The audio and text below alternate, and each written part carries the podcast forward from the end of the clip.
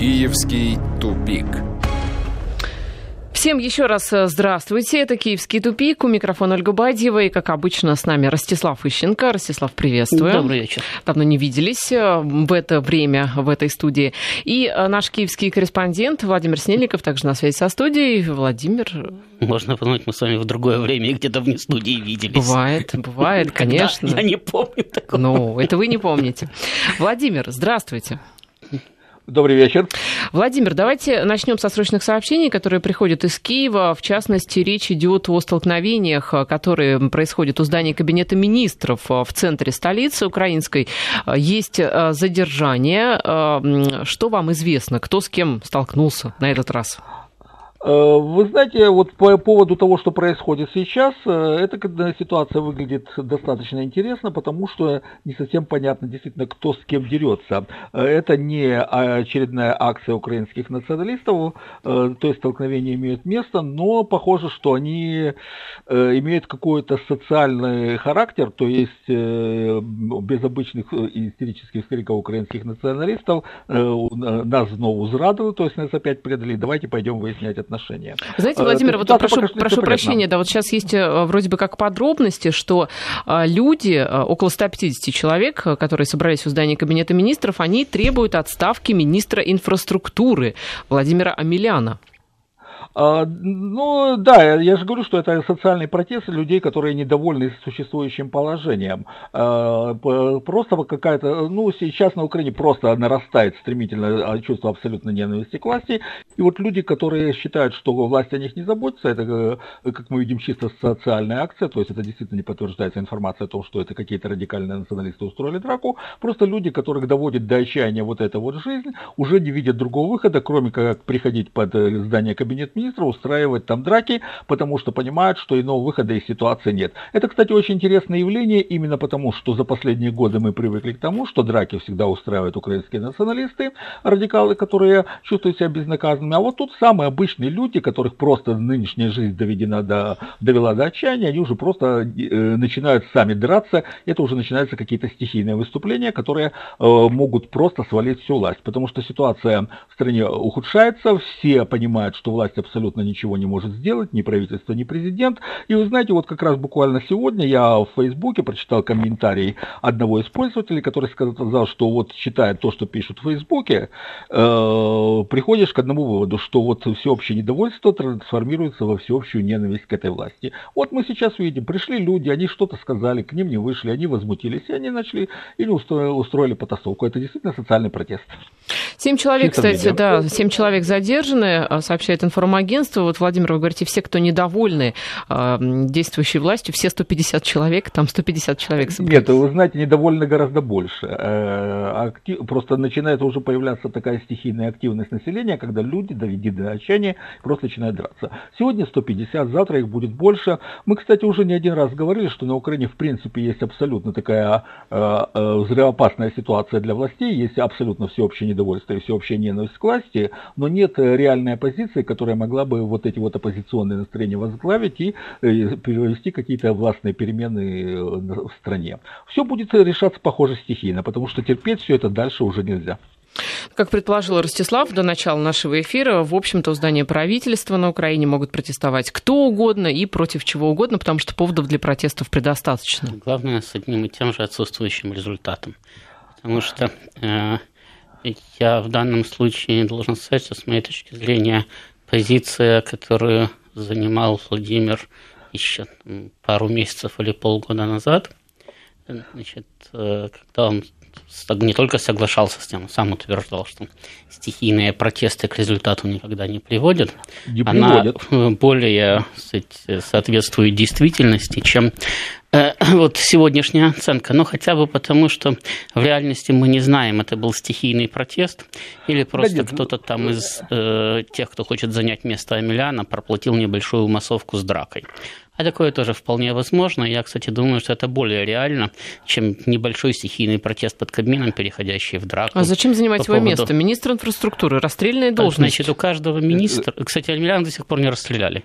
А руководитель он этим делом уже 4 женой, года. И, кстати, у любого министра есть, так сказать, бюджетные деньги, которые можно успешно тырить, а у министра инфраструктуры этих денег и возможностей тырить просто неограниченное количество. Там Гройсман каждый раз отчитывается, сколько денег он выделил на э, дороги и они вместе с дорогами испаряются в неведомом направлении. Значит, это первое. Второе, почему я еще достаточно скептически отношусь э, к расчету на какие-то там стихийные протесты э, на Украине, потому что ну, я вообще-то внимательно отслеживаю ситуацию, причем не только по заявлениям чиновников или там по каким-то митингам. Я слежу за сказать, социальными группами, за теми, кто ну, реально влияет на общественное мнение, значит, за их активностью в социальных сетях, потому что больше мне их кстати, найти негде, они на Украине это проявляются в основном в социальных сетях. Я должен сказать, что я обнаружил в последние несколько месяцев, полгода, когда абсолютный парадокс, то есть Украина превратилась в полное зазеркалье. Понимаете, раньше там были, ну, то есть политически она делилась на э, русофилов, которые составляли Э, относительно э, э, серьезную социальную группу, на русофобов, которые составляли достаточно маргинальную социальную группу, на олигархов, у которых были свои интересы, но которых было мало, и на общее болото, которому было по большому счету все равно. Значит, и поэтому олигархи блокировались с русофобами в точном соответствии с макиавеллистскими рекомендациями блокироваться со слабым против сильного потому что слабый возьмет с тебя меньше, и потом э, нет опасности, что слабый потом сам тебе шею свернет. Значит, но в 2014 году ситуация изменилась. Э, активные сказать, русофильские силы были полностью вытеснены из политики и в значительной степени вытеснены даже из страны. Значит, э, те, которые остались, по сути дела, были парализованы. А вот сейчас она изменилась в очередной раз, где-то во второй половине 2017 года. Произошло буквально следующее. А, э, условные русофилы, которые, по крайней мере, себя такими позиционируют, стали выступать с абсолютно антироссийских позиций по принципу э, «Россия не спасла». И накануне выборов ввели пропаганду против Путина. Сейчас, когда он победил, у них э, значит, несколько дней был транс и трагедия, потому что половина из них рассчитывала на то, что Путина не изберут, и Россия сама провалится в такую же ситуацию, как на Украине. Значит, по крайней мере, как-то утешиться можно будет. Не только мне одному плохо. А другие рассчитывали, что Путина не изберут, а уж следующая эта власть точно пришлет танки в Киев, потому что она будет более патриотичной. Значит, и у них тоже значит, трагедия и транс, и э, они переносят свою ненависть к власти уже на весь русский народ, который не иначе как эрифянами не именуют, и подчеркивают, что эрифяне не русские. Как именуют, Свои... простите? Эрфянами от слов Российская угу, Федерация, угу, РФ. Угу. Они говорят, это, там живут не русские, а эрфяне. Эрфяне не русские. потому что Звучит они, романтично, кстати. Да, потому что они не хотят э, решать проблемы отдельных граждан Украины. Это один момент. Второй момент, это с точностью до наоборот, значит, ведет себя бывшая европоцентристская тусовка. Они заявляют, что Запад их обманул, Трамп их не поддержал, Европа денег не дает, Украина распадается, теперь они это уже констатируют, Значит, и э, пишут ненавистью к Западу. То есть они буквально поменялись, так сказать, местами в объектах своей ненависти и из э, серьезных политических сил, то есть они, по, по сути дела, превратились в то же самое болото, вот эти две тусовки. Значит, а э, из серьезных политических сил остались только нацисты, которые уже не стесняются признавать, что они нацисты. уже Белецкий выступает с вполне четкой российской программой, не прикрывая ее ничем. Значит, и не только он уже он четко выступает с нацистской символикой, с нацистскими лозунгами, с неприкрытыми абсолютно полностью копирует э, структуру и эстетику германского нацизма. Значит, и это понятно, чего ему стесняться, это его убеждения, и он с ними пытается прорваться к власти. И с другой стороны остался олигархат, который пытается эту власть сохранить. Но если раньше олигархат лавировал между русофобами и русофилами, то теперь он остался один на один с нацистами. Значит, то есть вот это вот две группы, которые могут на власть претендовать. Все остальные стихийные бунты и митинги, значит, они совершенно спокойно подавляются, потому что никогда на эти бунты и митинги не выйдут миллионы. В лучшем случае, если даже проплатят, выйдет там пару десятков тысяч, значит, как вышли, так и, найда, так и назад зайдут. Поэтому, да, на Украине сейчас, кстати, все украинские эксперты, украинские политики констатируют э, э, высокую опасность государственного переворота, высокую опасность начала гражданской войны по всей территории Украины, значит, высокую опасность распада государства. Это сейчас вы можете открыть практически любое украинское издание, хоть электронное, там, хоть бумажное, хоть телевизионное, и так или иначе в каждый отдельно взятый день вы увидите подобного рода утверждения. Вот. И это правда. Но эта правда связана с тем, э, что просто украинское государство не может, как любое другое государство, оно не может существовать без материальной базы. А материальной базы у него уже нету. Да? Потому что, с одной стороны, э, кстати, олигархи эту материальную базу растащили, собираются продолжать растаскивать. Значит, с другой стороны, надежды на то, что кто-то оплатит либо русофильскую Украину, либо русофобскую, тоже не оправдались. Соответственно, значит, э, деньги брать негде. И, наконец, даже украинские нацисты, они отличаются от германских в одной очень серьезной вещи. За спиной у германских нацистов э, была неубитая промышленность, квалифицированный рабочий класс, инженеры, деньги, которые э, они привлекали как в Германии, так и им давали из-за рубежа. Значит, а украинские нацисты это в основном, за исключением, кстати, отдельных эстетов, это забитое крестьянство, уничтожающее промышленность, экономику, вытесняющее из страны квалифицированные кадры и так далее. Поэтому по совершенно объективным э, показателям вот две эти оставшиеся политические силы, которые могут претендовать на власть на Украине, олигархи и нацисты, да, значит, они так или иначе ведут страну к распаду, потому что в условиях невозможности содержания централизованного государства олигархам выгоднее иметь свои вотчины, с которых они кормятся. Зачем им кормить еще и государственный аппарат, если он никакой пользы им больше не приносит? А свои частные армии у них и так существуют. С другой стороны, украинские нацисты, они хотя и говорят все время о том, что они э, значит, выступают за сильное унитарное украинское государство, на самом деле в большинстве своем мечтают просто о спокойной сельской жизни на своем отдельно взятом хуторе, которое они будут защищать от своих же соседей. Значит, так как они сказать, привыкли жить э, э, всю свою жизнь, в этом их интересы совпадают. И опять-таки у них нет возможности, их все-таки слишком мало для того, чтобы кормить вот это вот огромное болото в отсутствии э, материального ресурса. Поэтому действительно вот, э, э, на Украине уже поняли, что произойдет, но не поняли, почему это произойдет. Они, да, они все констатируют, еще раз повторяю, опасность гражданской войны, опасность переворота, опасность распада государства, и даже многие говорят уже о неизбежности. Но они еще пытаются придумывать какие-то планы выхода из кризиса, рисовать какие-то там схемы, рассказывать о том, что было бы неплохо сделать одно, второе, третье, пятое, десятое, не понимая, что можно, конечно, ходить и говорить, что для того, чтобы выиграть Великую Отечественную войну, не худо выпустить тысяч сорок-пятьдесят танков Т-34. Но вот СССР их выпустить мог. А в Монголии, может быть, и знали, что для того, чтобы выиграть Великую Отечественную войну, не худо бы выпустить тысяч сорок танков Т-34. Но Монголия при всем желании их выпустить не могла. Значит, так вот сейчас и Украина. Может быть, там и есть люди, которые знают, что надо делать, но материального ресурса для того, чтобы обеспечить эти знания, все равно нету. Но во всем, а, вот что вы сейчас говорите, можно найти а, один плюс, Ростислав, что а, нацисты без... Два. Но вот я пока один вижу, а втором, я думаю, вы скажете, что нацисты без материальной базы – это безопасные нацисты ну как вам сказать, безопасные? Они, может быть, безопасны для э, окружающих, да, то есть они не захватят там Чехию, Польшу, они не нападут на Россию, потому что у них нет для этого материальной базы. Но, извините, для э, населения Украины они очень даже опасные, потому что как нацисты, почему я не знаю, кто из них опаснее, нацисты, которые готовы всех своих оппонентов загонять в концлагеря, но не до всех могут дотянуться, или олигархи, которые просто создают своим управлением условия абсолютно неприемлемые для жизни жизни на Украине. То есть, когда э, вас, в общем-то, никто не убивает, вы так умираете или удираете оттуда. То есть, как раз для населения собственной страны они очень опасные ребята. А потом, да, когда население на Украине кончится, тогда, кстати, оставшееся руководство, по крайней мере, надеется, куда-нибудь уехать и жить остаток дней на честно заработанную пенсию.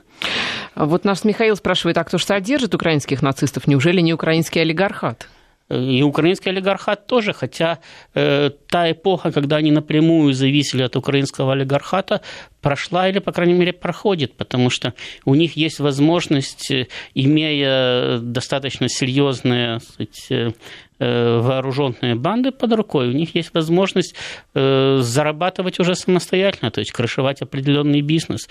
И чем дальше, тем такая возможность у них все больше, больше и больше, потому что с отмиранием централизованного государства та же самая частная армия Белецкого становится не менее серьезной ударной силой, чем, допустим, э, частная армия Коломойская. Государственные структуры распадаются, они растекаются тоже по этим самым частным армиям. Значит, Э, и да, э, нацисты служат украинскому олигархату, но такие германские нацисты одно время там служили германскому олигархату, а потом как-то незаметно германский олигархат стал служить германскому нацизму, потому что у кого в руках власть, то есть у кого в руках сила, у того в руках и власть, а у кого в руках власть, тот и определяет, кто будет кстати, начальником, а кто э, будет подчиненным.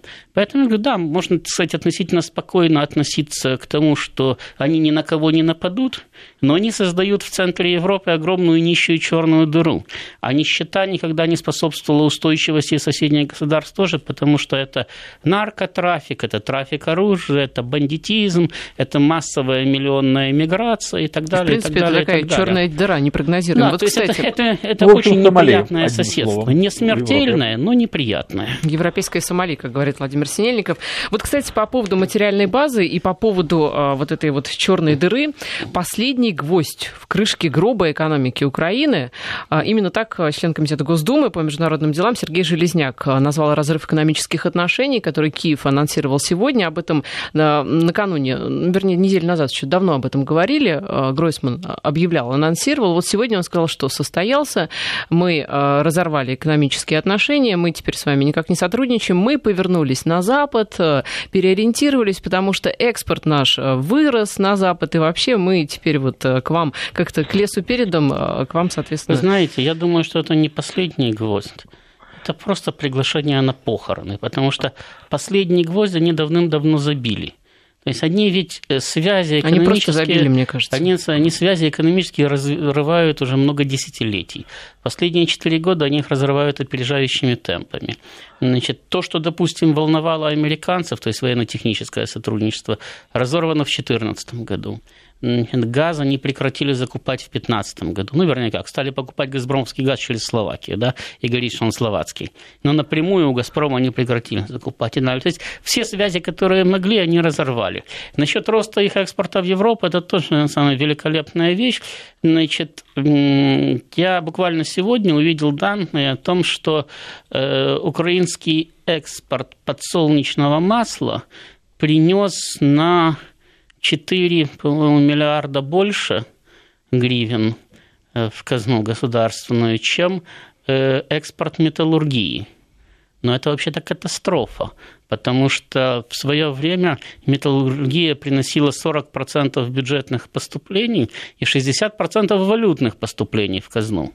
Значит, а экспорт куда? Масло-то интересно просто. Ну, куда-то там в Европу, наверное. Угу. Ну, значит, ну, понимаете, даже рост экспорта подсолнечного масла даже в два раза там, или в три, значит, если он даже и произошел, да, он не покрывает потери от сворачивания металлургии. Ведь это же дело не в том, что резко вырос экспорт солнечного масла. Дело в том, что резко сократился экспорт металлургии. То есть вообще металлургическая промышленность, по сути дела, остановилась.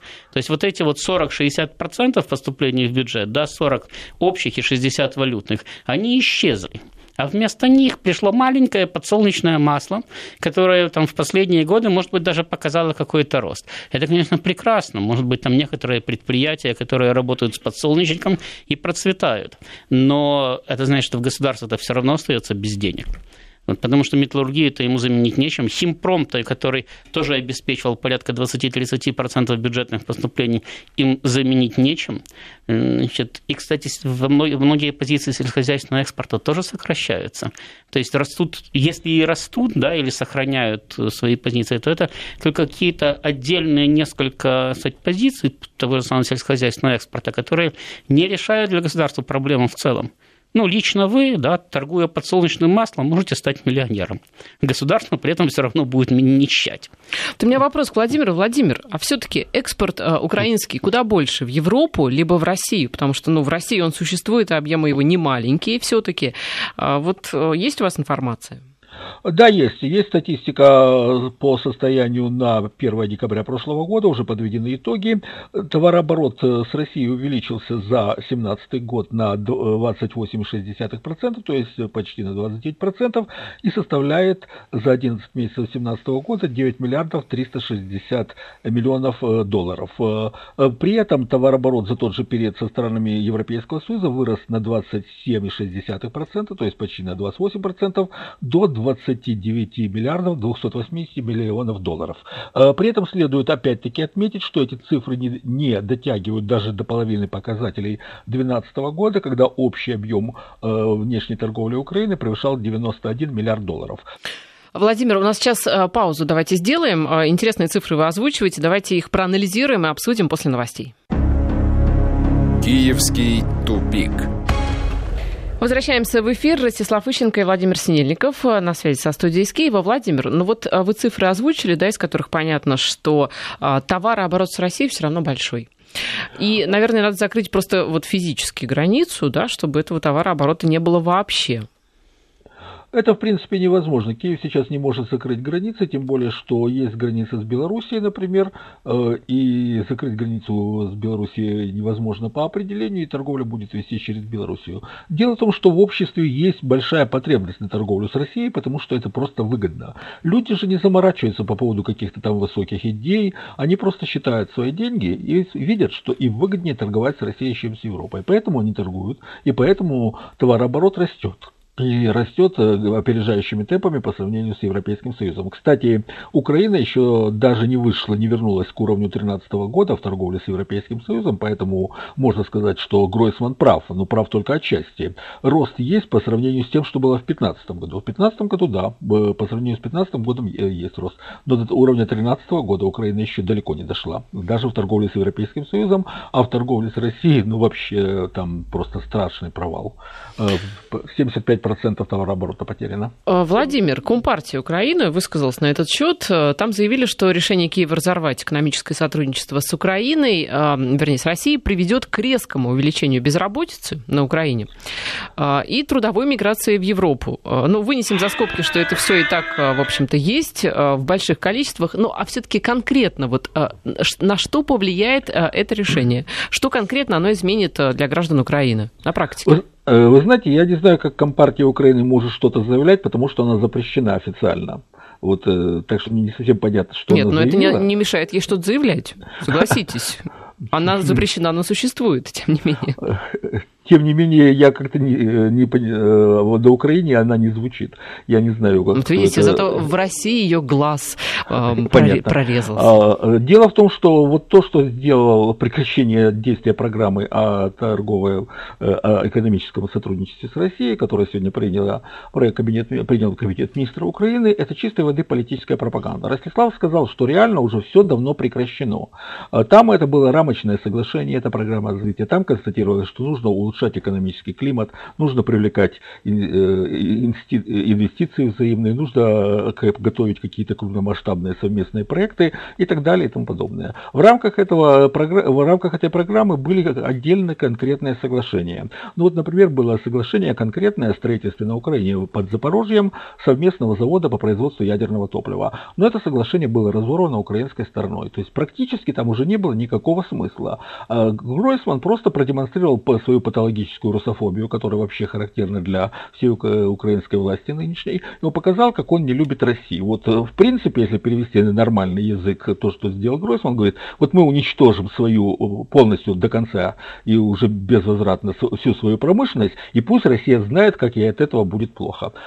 Киев действует по принципу, на зло кондуктору куплю билет и пойду пешком. Вот он на зло России покупает билет и ходит пешком, и думает, что он делает хуже России. Это абсолютно патологическая ситуация, это полнейший сюрреализм и бред, но Украина это сейчас страна в зазеркале, это страна победившего сюрреализма.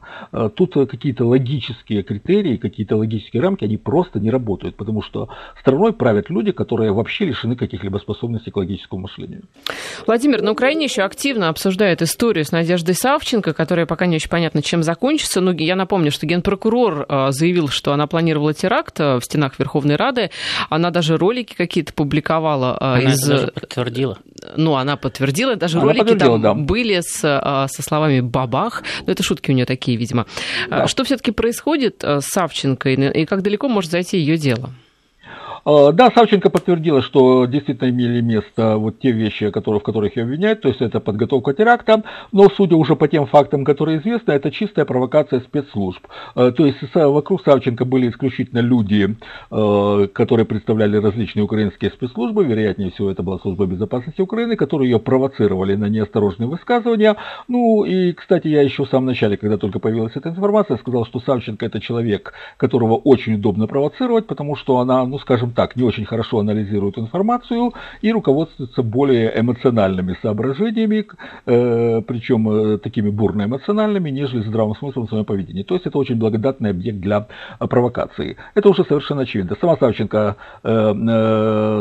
сказала, что вот ее, те люди, с которыми она беседовала, это были агент А и агент Б, сказала, что вот те люди, с которыми она беседовала в частях, они на нее писали, правда, сказала, что написала только 6% тех, с кем она да, беседовала. Владимир, оказалось, там были еще агент С и да. агент Д, которых да, она не знала. Да. А, и этих тоже, да, и это тоже. И вы знаете, это опять-таки из того, что Украина страна победившего сюрреализма. Вот еще в 1908 году э, был э, такой писатель английский, любитель парадоксов, Гилберт Честертон. Он написал книгу «Человек, который был четвергом». Суть там сводится к тому, что агента внедряют в преступную организацию, которая готовит государственный переворот, а там у них э, псевдо были по названиям «Дни недели», и у него было псевдо «Четверг». И он начинает разрабатывать всех участников этой организации, и в итоге оказывается, что абсолютно все они сотрудники британских спецслужб, которые создали эту организацию с целью выровнять э, врагов империи. Так вот, в деле Савченко уже совершенно очевидно, что единственным человеком, который не был агентом спецслужб, это была сама Надежда Савченко. По поводу Савченко, конечно, а, вот эти формулировки, которые есть в представлении генпрокурора, будучи радикально настроенной личностью и так далее и тому подобное, но вы эту радикально настроенную личность, давайте вспомним, да, несколько лет назад, как чествовали Савченко, вернувшуюся на Украину, и тут такая резкая смена настроений. Ну, подумаешь, плюс и Виссарионовича тоже перестреляли всю Ленинскую гвардию. И ничего такого, да? Ну, настроения меняются, ничего бывает. Вы понимаете, Савченко нужна была мертвой. Вот если бы она погибла в России, ей бы поставили памятник, пантеон бы создали. Э, устраивали бы факельные шествия в честь и так далее. То есть э, Савченко практически случайно попала под раздачу, потому что нужен был какой-то светлый образ героини, на котором нужно было воспитывать э, подрастающее поколение и впаривать антироссийские идеи какой-то части электората, которая во все это верила. Это мог быть любой другой человек. Случайно стала Савченко, она случайно попала под раздачу. И если бы она погибла, то это был бы абсолютно идеальный вариант для украинских националистов. Она бы стала героиней, на нее бы молились, как на Юлю, когда она сидела, когда она вышла, э, тот же Яценюк, который бегал с ее портретом, первый выбросил ее на политическую помойку. Савченко, когда она вернулась на Украину, она оказалась никому не нужна, поскольку с точки зрения психологической, интеллектуальной, она абсолютно не соответствовала облику политического лидера, она оказалась не на месте, хотя была уже в Верховной Раде. И отсюда все вот эти бестолковые хаотичные метания, э, которые привели к тому, ну вот к чему они привели. Ростислав, вот Владимир говорит, что Савченко нужна была мертвой, а сейчас Савченко э, зачем и кому нужна? Ну, кому это вообще сейчас все нужно, все это дело? А, во-первых, действительно, если бы они были бы поумнее, значит, э, то они бы с ней бы не возились, а сразу бы пришибли ее там в 15 году, когда она вернулась, да, и сказали бы, Путин дотянулся. Потому что тогда понятно, что они бы обвинили бы Россию, э, вся бы Украина бы в это бы поверила.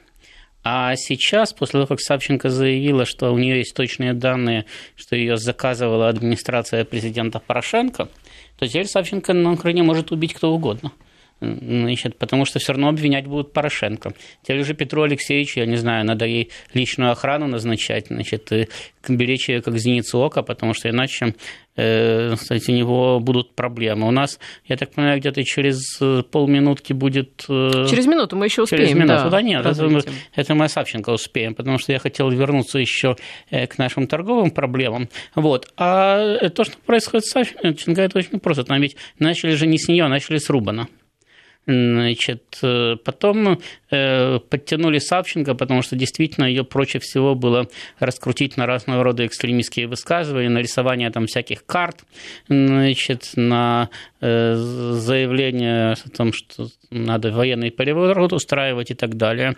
Значит, понятно, что Порошенко нужен не Рубан и нужна не Савченко, а занимаются этим два ведомства подконтрольные Порошенко, СБУ и Генеральная прокуратура. Ему надо выйти на Тимошенко и посадить Тимошенко. Погода у нас и вернемся. Киевский тупик.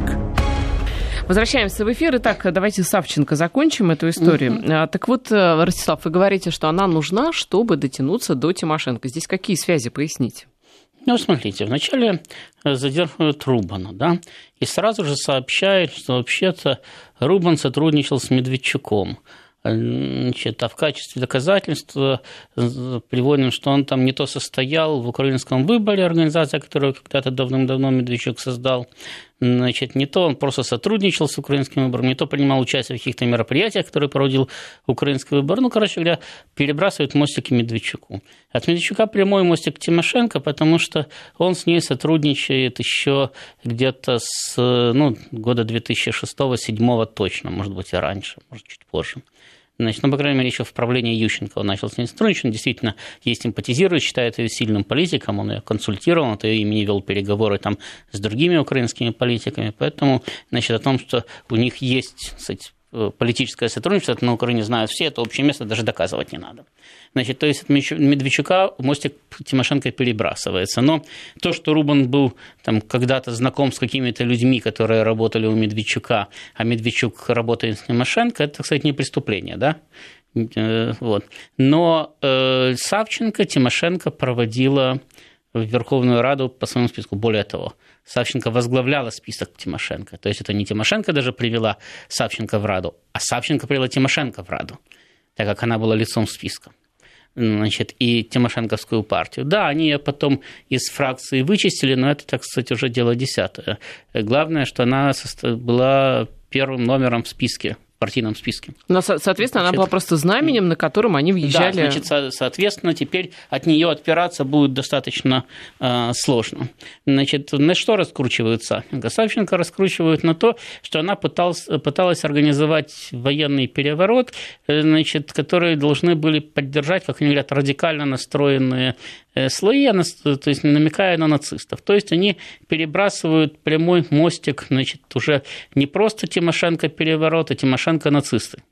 Значит, делается это для того, чтобы просто запугать э, весь остальной олигархат, да, значит, чтобы Порошенко, э, и понимаете, если он просто начнет сажать Тимошенко, то каждый из олигархов подумает, я буду следующим, и они все выступят против Порошенко. Если он начнет сажать Тимошенко за то, что она вместе с нацистами пыталась организовать государственный переворот, то каждый из олигархов подумает, а, так это она хотела захватить власть, а потом с этими бандитами меня ограбить. Да?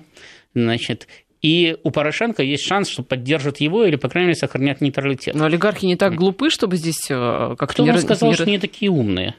Вообще-то э, всю жизнь во всех государствах олигархи очень часто проигрывали именно потому, что не просчитывали политическую ситуацию. Понимаете, тратить деньги, играть в политику или даже тырить деньги, играть в политику – это две большие разницы. Значит, поэтому э, это вполне, кстати, возможное решение. Тем более Порошенко же не надо, чтобы все олигархи выступили на его стороне. Ему важно, чтобы на стороне Тимошенко не выступила какая-то критическая масса. Он понимает, что он не перевербует Коломойского. Но ему надо, чтобы все остальные просто сидели тихо и молчали, и не выступали против него, чтобы их средства массовой информации против него не работали, чтобы их частные армии против него не выступали, чтобы их деньги не вбрасывались в наем тех самых э, э, Майдан арбайтеров, которые будут ходить по улицам с лозунгами «Долой Порошенко» и создавать нужную картинку для телевидения и так далее.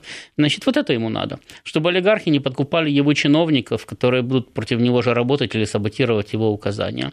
Значит, и э, попытка таким образом их запугать, да, попытка сделать, э, провести вот эту вот связку, она, ну, э, не могу сказать, чтобы она была э, такой уж перспективной, она авантюрна, да, но у него других вариантов все равно нет. Он не может просто так взять арестовать Тимошенко, потому что она ему не нравится. И он ну, даже, в свое время, мне кажется, даже, так и было и сделано. Даже, и он даже не может просто нет. Тогда и предъявили обвинение, значит, причем доказанное. Значит, он даже не может э, ввести просто так военное положение, потому что как только он вводит военное положение, у него э, власть из рук исчезает. Он верховный главнокомандующий, но приказы-то будут отдавать конкретные генералы.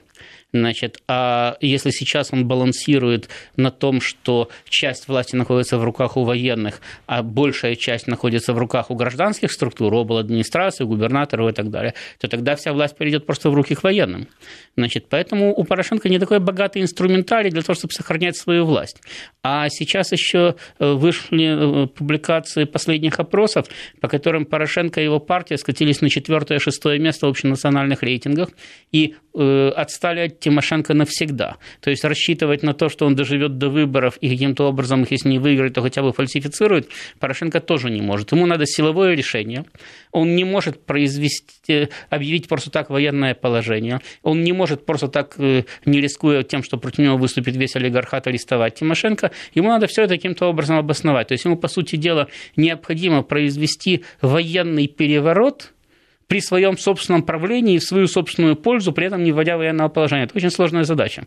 Вот он и пытается каким-то образом эту задачу решить. Для этого его же люди организовали и придумали попытку военного переворота. Его же СБУ, его же ГРУ, его же Минобороны, завозила оружие, значит, создавала вот эту вот группу, которая якобы собиралась э, провести военный период, потом ее разоблачала, потом Генеральная прокуратура предъявляла обвинения, значит, единственный раз, пожалуй, за всю историю самые абсурдные обвинения, которые э, Луценко озвучивал с трибуны, он может подтвердить хотя бы записями разговоров там и так далее. Ну, уже Савченко сказала, что и это было, и это было, и это было, и это Вопрос, было. Вопрос, а зачем Савченко во всем этом призналась? Ну, потому что Савченко, как правильно говорил Владимир, человек неадекватный.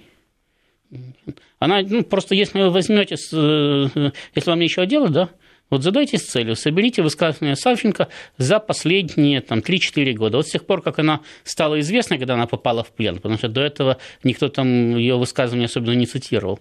Просто возьмите их в хронологическом порядке, запишите. И вы увидите, что это абсолютный бред. Я не знаю, там, я не психиатр, я не могу вам сказать, это шизофрения, паранойя или там еще какое-нибудь заболевание, да, но это абсолютный бред. Это человек ненормальный несет. Поэтому она столкнулась с тем, что она знает, что э, на нее есть компромат, она не знает, как от этого дела отбиваться. Она решила она, просто да, признаться. Значит, она сказала, да, было, но это же из лучших побуждений. Я понимала, что они меня обманывают, поэтому я решила их обмануть. Ну, примерно так. Ну, это выглядит абсолютно по-детски, но это такой уровень ее личный. То есть вы считаете, что за год до президентских выборов э, Порошенко уже решил э, начать активную борьбу со своим главным, ну, по крайней мере, по рейтингам? Порошенко президентские выборы проиграл, любые. Срочные, досрочные, какие годы. Так а уже... зачем бороться? Можно просто не участвовать, уже куда-нибудь самолет э, это, паковать вещи. Это вы можете, я могу, Путин может, Трамп может, там, э, кто там сейчас у Меркель президентом работает, кто-то из ее бывших министров иностранных дел, я уже Э, самое, а Штанмайер, да, вот Штанмайер тоже может не бороться, просто уйти на пенсию и жить себе хорошо. А Порошенко не может уйти на пенсию и жить хорошо, потому, потому что, что Пор... пенсия низкая Потому что Порошенко ограбил слишком большое количество уважаемых людей. Слишком большое количество товарищей олигархов он ограбил, и они ему это никогда не простят. И он просто, уйдя на пенсию, он не успеет доехать до Борисполя для того, чтобы куда-нибудь улететь. Его поймают и начнут выбивать назад все, что он успел украсть. а потом еще и отомстят. Поэтому он, не он может сдать власть только вместе с жизнью. Там по-другому не будет. Уже после того, как посадили Тимошенко, причем посадили надолго и готовы были этот срок потом продлить. Значит, вариантов э, у следующего президента э, просто уйти или уйти э, самое, без тюрьмы и живым было минимум. Януковича уже собирались убить, а Порошенко ненавидит больше, чем Януковича ненавидели. Так что у него, самое, у него или власть, или я не знаю, как он будет спасаться. Тем более, что в Ростове его тоже не ждут. Поэтому он сейчас, у него возможны только совершенно авантюрные действия, но авантюрные действия тоже иногда ведут к успеху. Ну что ж, посмотрим, э, к чему приведут эти действия Петра Порошенко. Это была программа «Киевский тупик». Ольга Бадьева ее провела. Ростислав Ищенко был сегодня с нами. Спасибо. «Киевский тупик».